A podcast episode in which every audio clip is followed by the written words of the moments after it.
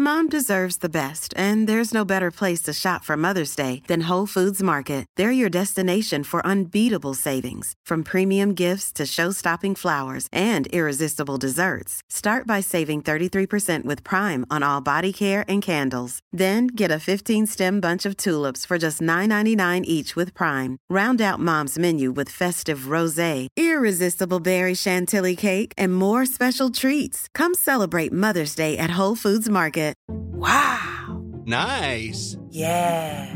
What you're hearing are the sounds of people everywhere putting on Bombas socks, underwear, and t-shirts made from absurdly soft materials that feel like plush clouds. Yeah, that plush. And the best part? For every item you purchase, Bombas donates another to someone facing homelessness. Bombas. Big comfort for everyone. Go to bombas.com slash ACAST and use code ACAST for 20% off your first purchase. That's bombas.com slash ACAST. Code ACAST. Hej och välkomna till Lille Lördags special. Vi kommer behöva stycka upp den här podden i två poddar för att de kommer bli så otroligt långa annars. Så den första podden kommer vi eh, ha en intervju med Julia som är eh, före detta prostituerad och strippa. Och sen i podd del nummer två utav den samma podd så eh, intervjuar vi Katarina Wenstam som är journalist, författare och hon är specialiserad på sexbrott mot kvinnor. Hon är också eh, debattör och skribent på Expressens kultursida. Där hon då har skrivit eh, flera artiklar om just Paolo Gate. Och rubriken på den ena är då 1950-talet vill ha den här snubben tillbaka.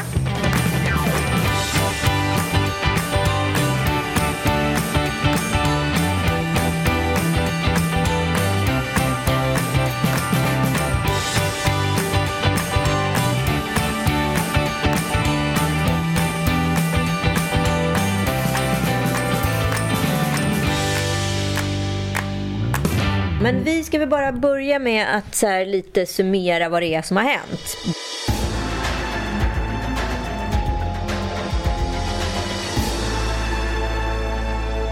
Morgonen till fredagen var det många svenskar som satte morgonkaffet i halsen. Man förstod att någon hade skitit i det blå skåpet. Mm. Och det var eh, entreprenören, programledaren, tränaren, livsstilscoachen, självvald eh, mansförebild, Paolo Roberto. Två saker. Som vanligt i media så ska vi diskutera surdegsbakande män på Södermalm som inte kan ligga med sina brudar. Sköt dig själv för i helvete, kärringjävel. En bra, en, en bra relation handlar ju om respekt. Men det handlar ju, det handlar ju om att liksom älska sig själv, tycka om sig själv, ta hand om sig själv.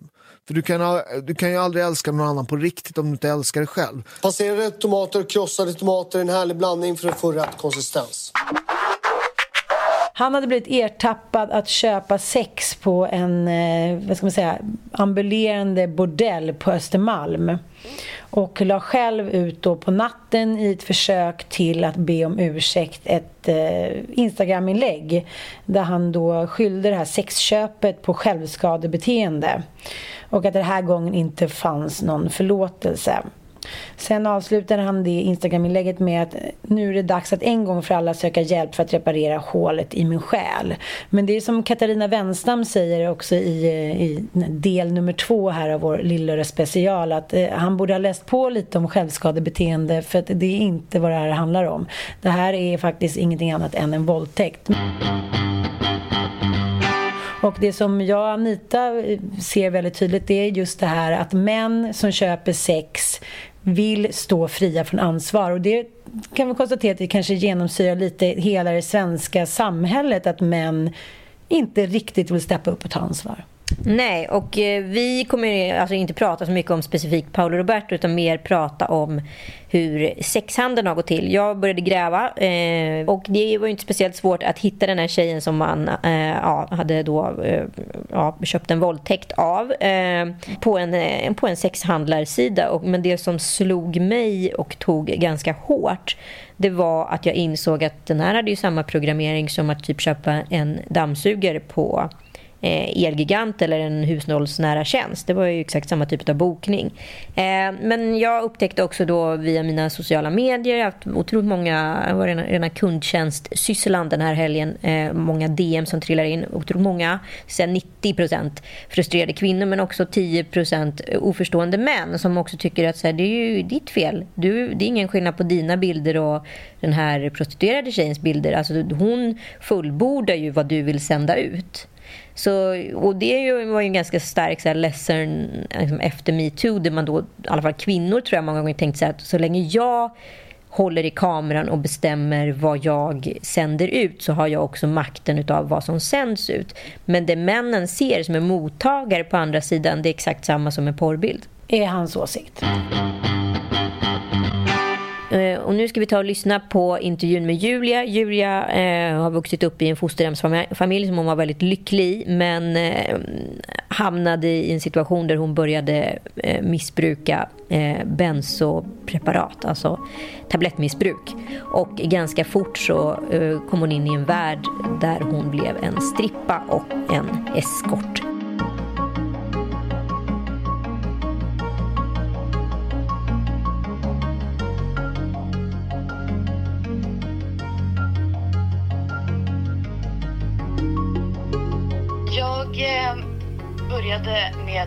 Hade strippan. jag hade varit ett tag i ett missbruk, i ett tablettmissbruk, framförallt benzo då. Eh, och umgicks med andra människor som missbrukade och som hade kontakt med eh, strippbranschen och sådär. Och fick då en förfrågan om jag ville komma på en audition på en nyöppnad eh, strippklubb i Stockholm. Eh, där jag sen jobbade i ungefär ett halvår innan eh, jag insåg hur mycket mer pengar man kunde göra på en halvtimme med att eh, sälja sex liksom, jämfört med vad man gjorde på en vecka på den här klubben som kanske hade lovat mer än vad det höll. Liksom. Men och, och, och liksom, eh, hur, hur mycket pengar snackar vi om och hur liksom kände du liksom själv att det skedde någon så här var det någon känslomässig förflyttning i det där eller var det bara liksom det ena ledde till det andra? Eh, jo, men det var nog det började nog med att jag trodde, jag hade en föreställning om att man skulle kunna tjäna väldigt mycket pengar på den här klubben. Um, och eh, eftersom att vi hade både liksom vanliga räkningar och hyra och sådär att betala och sen också ett missbruk för tre personer då under den tiden. Liksom. Du och din kille och um, din kompis eller? Ja, exakt. Um, så när, när vi insåg hur lite kunder det kom till klubben och sådär och att vi inte alltså, tjänade i närheten av vad vi behövde tjäna ens för att ha en, en inkomst som täckte räkningar liksom, och sen det här missbruket på det. Så, så, var, ja, så frågade min tjejkompis mig då, liksom, kan du tänka dig att åka hem till folk och strippa och kanske liksom ta det lite längre och sådär.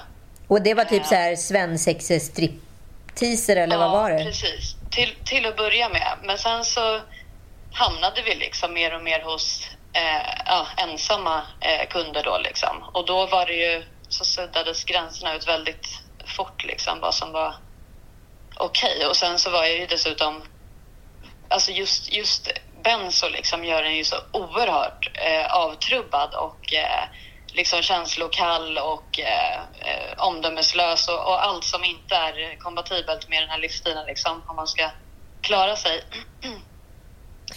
Så den förflyttningen mellan att liksom klä av sig och eh, bjuda på en visuell show och eh, faktiskt liksom, eh, låta någon använda eh, kropp, äh, eh, min kropp liksom, var väldigt...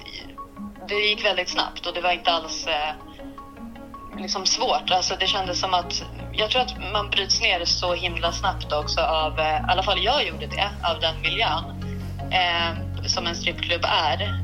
och att man man... man eh, gud, hur ska jag formulera mig nu?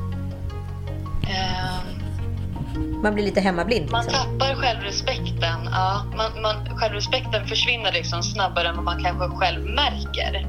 Så att man kan liksom glida över i nästa steg innan man ens förstår det själv. Liksom, att man, varför man har kunnat göra det. Alltså, det känns som att hela tiden så ligger ens handlingar... Något, mina handlingar låg hela tiden ett steg framför mina tankar. Liksom.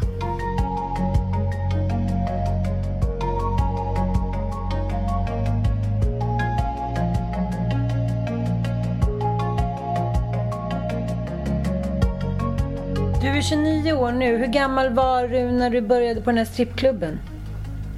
Jag var 20 var jag. Hade jag precis. Ja, exakt 20 var jag. Du hade precis gått ut gymnasiet. Gick du gymnasiet? Ja, jag gick gymnasiet och sen så efter gymnasiet så jobbade jag eh, i typ ett halvår på café och sådär och sen så träffade jag ja, ett helt nytt umgänge och bröt helt med mitt gamla i eh, takt med att jag började missbruka liksom. Eh, och klippte för att, de, för att jag ja, ville få vara i fred och, och, och göra det jag gjorde liksom, helt enkelt. Mm. Ehm, så att jag förlorade liksom hela mitt gamla umgänge och eh, bröt med min fosterfamilj som jag har vuxit upp i och, och alla liksom och var totalt i den här världen. Det kändes liksom, det kan fortfarande kännas som att jag har varit, som att jag har drömt. För att det finns ingenting i mitt liv nu, eller mitt liv innan den tiden som har en anknytning till den världen jag var i under det ett och ett halvt året liksom. Och liksom, hur funkade det då i början när man bokade dig? För jag har förstått att du jobbade liksom också mot någon form av e-handelsplattform. eh, ja. Liksom. Mm. Ja, exakt. Ja, men det, eh, då var det så att vi la ut annonser med vad vi eh, gjorde och inte gjorde och då kunde det stå typ eh, ja, skaffa härligt eh, sällskap inför kvällen av Stockholms hetaste strippor, typ. Eh, ja, hör av dig till, till det här numret med dina preferenser, typ. Och så får man en förfrågan. Det var ju första stilen liksom innan, alltså, innan, det, innan det flyttades över till de här sidorna där, där kunderna egentligen kan klicka i så här, jag vill ha eh, en avsugning, en striptease, en, alltså bara fyll, klickar i liksom, checkmarkerar de grejerna de vill ha och så får de tillbaka en offert typ. Eh, och Alltså- kanske så här, det här gör inte jag. Eller det gör jag för 500 kronor extra. De, det är liksom i, inlagt då i systemet på de här sidorna. Alltså, Och vad var det man kunde, vad ville kunderna beställa för 500 kronor extra? Ehm, ja, vissa... Jag har, jag har sett väl att det, ofta så finns det så här 500 eller 1000 kronors betalning för att folk då eh, har sex utan kondom. Eh, till exempel. Ehm, vilket, ja, det är ju helt... Ja, det, och det, är jag glad att jag inte hade för det, alltså med sjukdomar och sådär, så det har jag alltid liksom varit noga med. Men jag ser att det är en väldigt vanlig faktiskt förekommande, alltså att, att folk lägger till, man kan lägga till några hundra och så kör vi utan kondom. Då släpper man ändå, ändå liksom den kanske viktigaste säkerheten väl på plats ändå, tycker jag. Um, men annars så kan det ju vara att uh, tusen kronor så tar jag med mig en kompis eller är det 500 kronor om, alltså, om någon vill slå en, alltså vad heter det, örfila en i ansiktet liksom. Eller eh, att, man, att, att man ska vara klädd på något speciellt sätt eh, går ju också då kanske betala extra för för att man då ska kanske införskaffa något speciellt plagg eller man får ju väldigt mycket bilder i huvudet när du berättar om de här delarna. Hur ser snittkunden ut? Hur ser en sån typ av bokning ut? Och liksom, vem är han? För det antar jag att det oftast är han i ditt fall. Mm, mm. Oftast eh, typ en, eh, ja men kanske då en, en typ tvåbarnspappa som antingen är kanske på affärsresa i Stockholm och bor på hotell och vill ha sällskap där. Och hur långt Eh, innan bokar han då? Är det spontant eller inte? Ja, det, jag, jag tänker så här några, några dagar, alltså en vecka. Sällan har jag väl varit med om att de har mer framförhållning än så, men, men sällan heller samma dag. Liksom. Ehm, utan det brukar vara några dagars framförhållning och eh, jag tror att det också, de brukar ju, de, då ville de ju ha kontakt under de här dagarna innan, vilket är oerhört irriterande. Ja, de ville liksom eh, preppa upp lite inför the big happening. Ja, precis. Precis. Ja, men hur känns det för dig nu då? Är du taggad? Liksom? Det, det här ska bli superhärligt. Längtar så mycket efter att få ta hand om dig. Och, ja, eh, ja. Hur är liksom, för mig låter det helt sjukt, men är det det enda sättet för de här männen tror att inte få skuldkänslor eller är det bara att det förhöjer sexet sen för att de tror att, att tjejerna är med på det? Så då även om de har beställt då till exempel en örfilning så är det någonting som ni har byggt upp tillsammans inom situationstecken? Ja, ja, nej, jag, tror, jag tror att det handlar om, eh, om att det ska kännas som att det är uttalat okej. liksom. Och att eh, det som inte är uttalat okej står lite mellan raderna eftersom att vi har ju haft det så himla trevligt liksom, och pratat innan. Och haft bra kontakt. Och att de känner väl sig lite som en... Jag tror också att det finns någon så här... I vissa liksom gentleman. De tycker att de, att de är härliga som hör av sig innan och inte bara vill liksom eh, ses då utan, utan så här kolla läget och hur är det med dig idag och liksom, men det är ju bara så här, då, då tänkte jag ju bara, men då får ni betala för dem minuterna jag sitter och smsar tillbaka. Ja, jävligt mycket extra jobb Men, alltså. men du sa till mig också att det var mycket så här hembesök när typ frugan är på eh, ja, åker bort över helgen. Då har det planerats. Ja. Liksom. Ja, absolut. Och då kunde det ju vara antingen eh, den mannen liksom vars familj är bortrest eller den mannen och en kompis till den mannen. är ju verkligen heller inte ovanligt liksom. Ehm, eh, så ja, jo, absolut. Jag har sett många liksom familjefoton på ja, i hyllorna och sådär som man liksom, ja, in, det är väldigt otrevligt. Eh, för att det, det är en så himla så här absurd situation. För mig var det det varje gång eftersom att jag inte liksom var i det här alltså, jättelänge ändå. Så var det ju väldigt konstigt varje gång. Och att då liksom väckas ur den här sjuka, nästan så här, för mig liksom så här, nästan lite psykotisk stämning som, som blir då när man gör en sån, sån sjuk grej. Eh, att då plötsligt kolla rakt in i ett foto med två barn och en fru. Eh, och, eller se liksom post på, på matbordet med, med fruns namn. Eller så här. Alltså då, då blev det ju verkligt på något sätt. Då var det ju inte bara jag och han. Nej. Eh, och då var det inte bara mig som jag skadat liksom. Och de gångerna tog emot väldigt mycket mer liksom när man ja, ser att han inte... För att man ser ju på de här männen som typ alltså eh, plånböcker med kuk. Eller vad får man säga?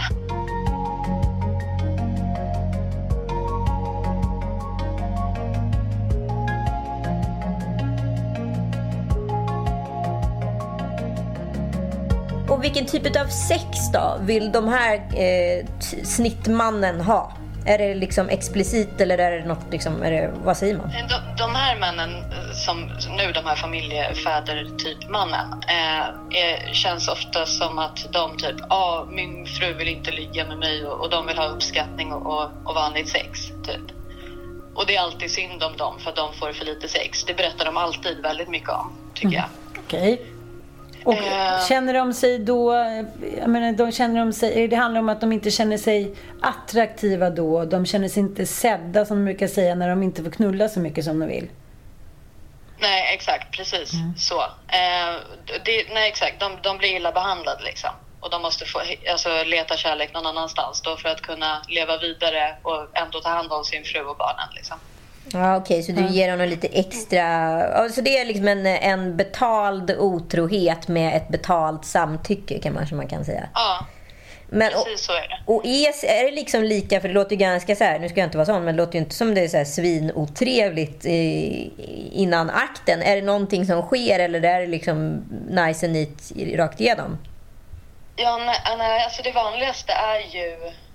Alltså, jag tror att jag minns fler upplevelser där det, där det här... Där blicken blir svart i samma sekund som vi har släppt kallpratet och hamnat i sängen. Liksom.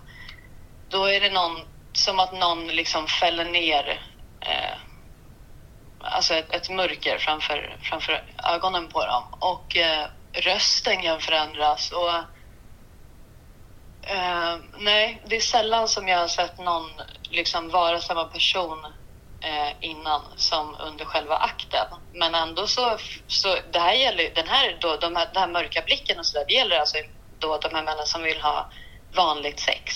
Liksom. Det betyder inte att, de är, att det behöver vara aggressivt sex eller att man har sjuka, alltså sjuka preferenser i sängen eller sådär. Utan det, det, är det bara tyder på att det handlar så jävla mycket om makt. Liksom. Mm. Mm.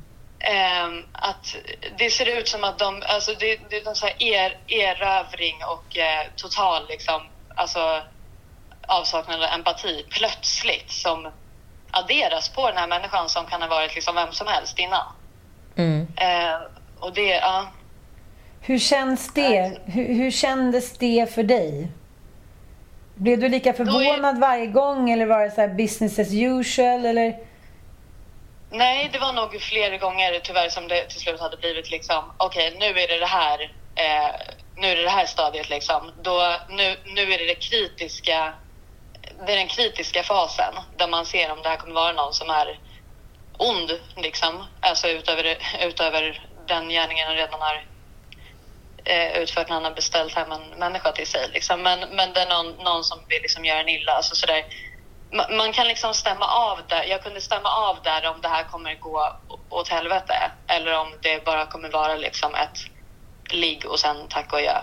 Vad är gå åt helvete då? Hur ser gå åt helvete-kunden ut? Är det liksom en, vad ska jag kalla det för, nedsatt person som har sjuka fantasier? Eller vem, hur, hur ser den här kunden som eh, vill beställa något lite extra, om man säger så? Ja, alltså de, de som jag träffade på som var liksom värst, som alltså övergick då alltså några gånger liksom misshandel och alltså verkligen så här, alltså Våldtäkt? Ja, våldtäkt liksom. Ja. Eh, det var oftast de som jag, om jag hade gått förbi dem utomhus en solig dag, liksom hade tänkt att ja, men det där är en, det är en kille som får ligga. Alltså han ser bra ut, han har eh, karisma. Alltså så här, det, de som beställer någonting sjukt eller de som utsätter en för någonting sjukt verkar vara de som egentligen kan få ha vanligt sex, men de vill ha någonting annat. Och du berättade för mig att man ibland kan också, de kan också vilja att man eh, beställde motstånd. Ja, ja och det är ju också vanligt liksom. Och det är nog, det sträcker sig nog över alla kundtyper liksom. Att en och annan vill att man ska göra mer eller mindre motstånd eh, och frågar liksom, alltså att även så här, får, får jag kalla dig för hora liksom? Alltså så, får jag kalla dig för hora? Alltså det är verkligen, det är vanligt för, för alla möjliga typer av kunder tycker jag. Liksom. Vad svarar Eh, du men- då på de förfrågningarna? Nej men det, alltså, det var ju en enkel grej egentligen. Alltså att, att bli kallad hora liksom, det tog inte, alltså det, det, det var jag alldeles för avstängd för, då för att känna någonting av. Och att eh, göra motstånd kanske till och med kunde kännas lite för mig i efterhand då, som att det var i alla fall bra att jag gjorde lite motstånd. Alltså, Aha, jag jag, vet inte. ja. förstår vad du menar. Psykologiskt blev det som att du i alla fall inte bara gick med på deras våldtäkt. Nej, precis. Jag försökte nog verkligen kanske lura i mig själv undermedvetet liksom, att jag hade ändå försökt, alltså det kändes, det kändes som en, en bättre våldtäkt när man gjorde motstånd. Liksom. Men eh, du vill ändå säga att varje gång någon köpte din kropp så blev du utsatt för en våldtäkt? Ja, absolut.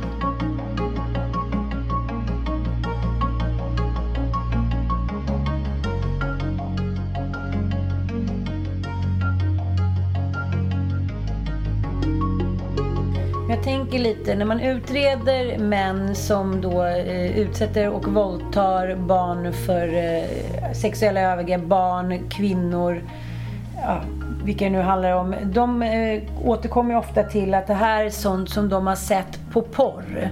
Att det är sånt där de har sett då kvinnor som tuppar av eller kvinnor som eh, ja, suger av, om ursäkta uttrycket, tio killar och tycker det är så himla härligt. Det är våldsporr, det är liknande och så vill de göra gagging då att man stoppar ner eh, liksom kuken så långt ner i halsen att man spyr och liknande. Att det är sånt då som de vill förverkliga liksom med en prostituerad. Var det någonting som, eh, pratade du någonsin med, med kunderna om eller ville de kolla på porr samtidigt? För det här förstör ju mycket, mycket, mycket mer bilden vi har av kvinnor. Att kvinnan som aldrig säger nej. Är det det som männen blir attraherade av? Är det den makten som män fortfarande idag vill ha? En kvinna som alltid är påsättningsbar. Ja, alltså ja, det var inte ovanligt till exempel att jag fick klipp eh, och eh, alltså porrklipp och porrbilder skickade till mig innan eh, som en liten mall. Alltså, är det här Aha. något du kan tänka dig? Gillar du det här? Får det här igång dig? Tänder du på det här? Men man vill ändå förflytta liksom, eh, Kåtman till dig istället för att Ja. det, det är inte så här, det är inte bara... Alltså jag, jag skulle kunna tänka mig det här men om du gillar det här, då, då kör vi liksom. Nej, alltså ju, ju sjukare förslag, Ja. desto oftare så, så löd ju frågan, gillar du det här? Ja. Mer normala preferenser som man ville fråga om de gick att tillgodose var ju, det här tycker jag om. Mm. Eh, men det är ju lättare att fråga, det, det är lättare att fråga någon liksom, alltså skulle, skulle du typ tända på att bli våldtagen eller? För om jag då säger nej, då kan, då kan han säga nej, nej såklart inte. Än att säga jag skulle verkligen vilja våldta dig. Liksom. Det finns ju en Eh, enorm, det finns en enorm liksom, ansvarsbrist här hela tiden. Det pratade med Katarina Wenstam också. Liksom, att det verkar som att man hela tiden vill förskjuta skulden. Att man inte så här, kan klara av ansvaret runt sina egna handlingar. Och då, om man då delar bördan med den man utsätter, då, då är man inte heller i skuld. Nej, precis. Nej, men det tycker jag är, alltså det är så det är, så det är. Alltså för, för, alltså det är väl det som är gemensamt för alla som köper sex. Att alla antingen vill att det ska vara, alltså att, att de har betalt för att den här våldtäkten ska vara utan motstånd. Så bra, då var det uttalat. Eller att det ska vara det här, visst kommer vi ha det härligt, du ser fram emot det här. Eh, eh, skickar en, en, en dickpic innan liksom. Är du sugen? Alltså, längtar du också lika mycket som jag? Alltså, Förlåt men alltså, den här, det här är så absurt så att jag... Eh, och samtidigt så tycker jag att man ser det lite i vardagen, även i sin egen relation och på män överlag. Att de, att de vill gärna intala sig själva att de är lite hetare och lite härligare och lite snyggare och sexigare och bättre män än vad de egentligen är. De orkar inte leva upp till det idealet som de tror finns. Så jag Nej, tänker, nej, man måste ju också så här, på något sätt prata om de här männen. Att, jag tycker jag säger ofta till min man, men säg till mig vad, du, liksom, vad, du, vad som hände på jobbet eller vad du vill eller. För jag kan inte heller förstå vilka behov du har. Men det blir också väldigt mycket isolerande tror jag, att man går och föreställer sig saker som det här, att hon vill nog säkert också, hon gillar det här och världens äldsta yrke hit och dit. Men för de flesta kvinnor som jobbar inom sexhandeln så är de ju ditlurade. Du tog droger, var beroende av det, behövde därför pengar. Det är ju ingen jävel som skulle säga så här, hej eh, Julia, du får ju 2000 spänn sen kan du gå hem och liksom hänga och kolla på lite TV och sådär. Eller vill du knulla med mig i två timmar och köra lite gagging och Nej. våldsporr. Och det, det är där som männen måste sluta lura sig själva. För så länge de liksom lindar in sin sexualitet i någonting, då kommer det aldrig det här förändras, attityderna till kvinnan. Och allt det här jävla kvinnohatet. Det är så här, jag, jag tror att så här, ta tag i porren, förbjud porren. Som i Sydafrika, då förbjöd de alkohol nu här under Corona. Förbjud porren ett år, ska vi se om dimmorna lättar. Ja, ja. Nej, men det måste, det, det måste ju finnas alltså, bara fair, Fairtrade-porr eh, som är otroligt kontrollerat, liksom, tänker jag. Där människor på riktigt... Alltså, det finns ju de som tycker om att titta på människor som har sex och det finns de som tycker om att bli tittade på när de har sex. Och det kanske man inte kan liksom, ja, men helt, helt alltså, få bort. Eh, men men alltså, det måste ju vara liksom... Det måste vara kontrollerat. Det kan ju inte vara så att, att alla kan lägga ut eller alla kan få tillgång till all porr som hamnar överallt. Liksom. Nej, men man trodde ju liksom att man hade lite så här eh, löst problemet när man tog bort eh, liksom porren från tvn. Men det man glömde bort var ju då att då flyttade in i de dunklare utrymmena, det vill säga internet. Och där kan vad som helst hända och du kan eh, typ specialskräddarsy vilken sinnessjuk akt som helst. Ja, ja. Men jag känner lite så här också. Man kan, kan man lita på en enda man i den här världen? Nu menar inte jag att just Paolo kanske stod som något föredöme. Men, men eh, det känns ju väldigt tungt tycker jag de här dagarna. Eh, hur känner du? Tycker du att man kan lita på män? ja, Är det en av tio eller är det fler?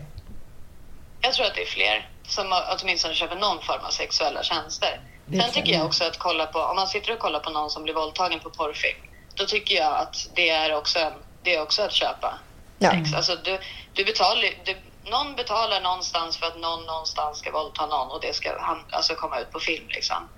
Men jag måste säga det också, ni har pratat mycket om, om den här ansvarsbristen hos män överlag. Mm. Och den tycker jag genomsyrar ju allt det här, alltså väldigt starkt. Det ska, det ska inte vara hans ansvar efter att han har köpt sex. Det ska inte vara hans ansvar om det blev för, för våldsamt. Det ska inte vara hans ansvar att han är otrogen mot sin fru för att det är hon som inte ställer upp tillräckligt ofta. Alltså, a, alltså den bristen på ansvar är, är liksom, det, det, det verkligen genomsyrar allt med, med det här också. Liksom. För att ingenting ska ligga hos dem när akten är klar. Då ska de kunna släppa det här och gå vidare. De har betalt, det är gjort och dörren är stängd. Och Och det är inte deras ansvar för de har betalt. Och det var det som var mitt villkor för att göra det här. Att de betalar. Så nu har de ingen skuld liksom. Just det.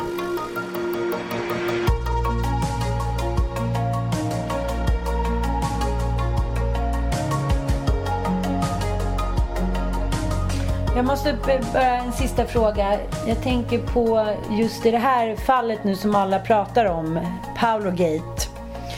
Så har ju tjejen såklart också hamnat i ett sekundärfokus när det står att hon kommer från en av de fattigaste länderna.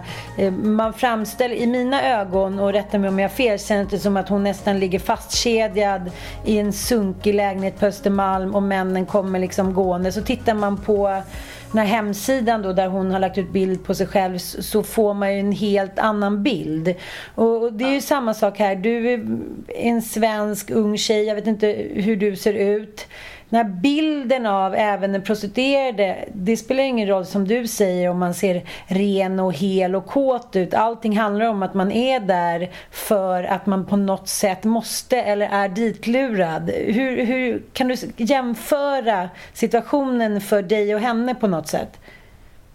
Ja, alltså jag läste, det var någon som hade skrivit ett val är ju bara ett val om man har flera val. Så var det ju för mig. Alltså jag kunde ju välja att bli, att bli eh, vräkt och abstinent och eh, inte ha någon el i min lägenhet och all, allt det där liksom. Eh, och inte eh, sälja sex. Det kunde jag ju välja. Eller så kunde jag välja att sälja sex och både kunna liksom försörja mitt missbruk och betala räkningar och sådär. Ehm, men, men det var också flera gånger där jag blev kontaktad igen av någon som hade varit väldigt liksom, våldsam eller elak och jag skrev att jag hade slutat. Um, och då, så, då var det ju så här, nej du har inte slutat en gång hora, alltid hora och jag har sett vad du heter i ditt pass som låg i din handväska typ. Alltså, man behöver inte ha liksom en, en hallick eller en, alltså, eller en eh, skuld till någon som man betalar av eller alla, någon av de här alla, utan man, man, man är ju så rädd, alltså rädd för sin säkerhet också. Eller var, jag var rädd för min säkerhet och tänkte liksom att ja, men det är ju bättre att jag åker dit och träffar honom och gör det som han vill då än att han söker upp mig eller min familj eller alltså sådär. Och, och man får ju extremt mycket liksom hot och eh, Eh, ja, men någon säger att den kanske har tagit bilder på en som kommer spridas om man inte trä- alltså, träffas igen. Så att, att bli liksom tvingad till att fortsätta, det behöver inte vara av en person utan det är över hela liksom... Man är ju bara inne i det liksom. Och, Men och det är så mycket lättare då att fortsätta vara inne och försöka bryta och, och så händer det någonting som man inte har kontroll över. Liksom. Keep your enemies close lite grann. Men hur lyckades du bryta ditt mönster? Eh, jag bröt för att jag blev så fruktansvärt eh, osams med både min kille och min kompis då för att det visade sig att de hade gått bakom ryggen på mig på precis alla sätt man kunde göra liksom. Så jag kände mig plötsligt som ett, ett eh, alltså att jag var liksom ett sätt för dem att dra in pengar på det här typ och eh, stack därifrån i ren aggression liksom och satte mig på, på en bar och träffade en kille som, som jag fick eh, sova hos. Och sen så blev vi ihop och sen så blev jag gravid. Och sen var jag ute på andra sidan liksom och hörde aldrig någonsin av mig till den världen igen. Tack snälla Julia för att du ställde upp på en jättebra intervju. Det Tack ger oss många snälla. insikter. Tack Ja. för att ni gör det här och Ja. lyfter det. Varför ska man alltid vänta tills någonting har hänt? Det undrar jag. Och det kommer ju Katarina Wenstam återkomma till också. Så här, varför inte vara lite preventiva istället för att vänta tills någon åker fast, tills någon blir en kvinnoförnedrare, tills någon får en dålig kvinnosyn. Vi måste liksom ändra mäns syn på kvinnor i botten och då måste man börja jäkligt tidigt. Ja, och det funkar ju inte riktigt heller, om jag ska vara riktigt ärlig, att vara för arg på män. För att då blir man ju kallad för en så kallad feminazi på Flashback. Så att så här, ilska kommer inte leda till någonting. Även om jag förstår att det är liksom samtalet efter Julia upprinner så otroligt mycket frustration och vrede och man ser om sitt eget hus. Eh, men jag tror så här, det män har problem med är i grunden liksom ansvarstagande och det konstaterade ju verkligen Julia. Och den omskrivningen utav det så här betalda samtycket, att man hela tiden, om man delar på skulden så är inte skulden ens egen.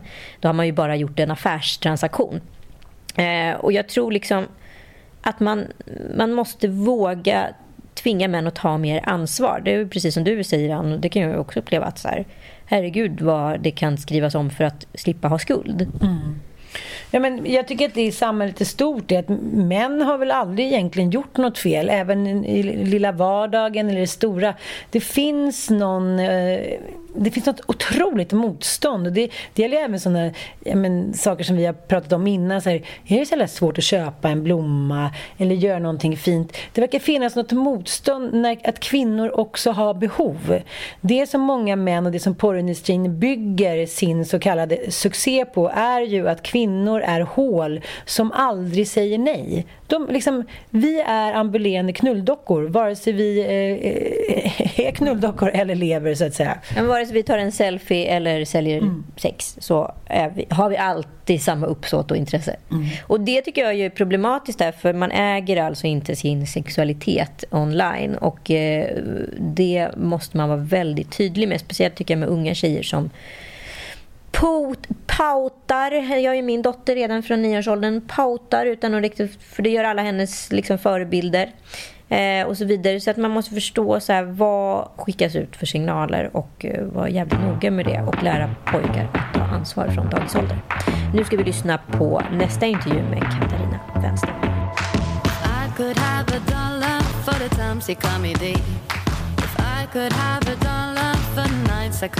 I could get a dollar for the shit you made me do, for the stories that you told, and for the things that we went through. I wouldn't be blue, I wouldn't be blue. No, baby, it's true. The goal is to get rich without you.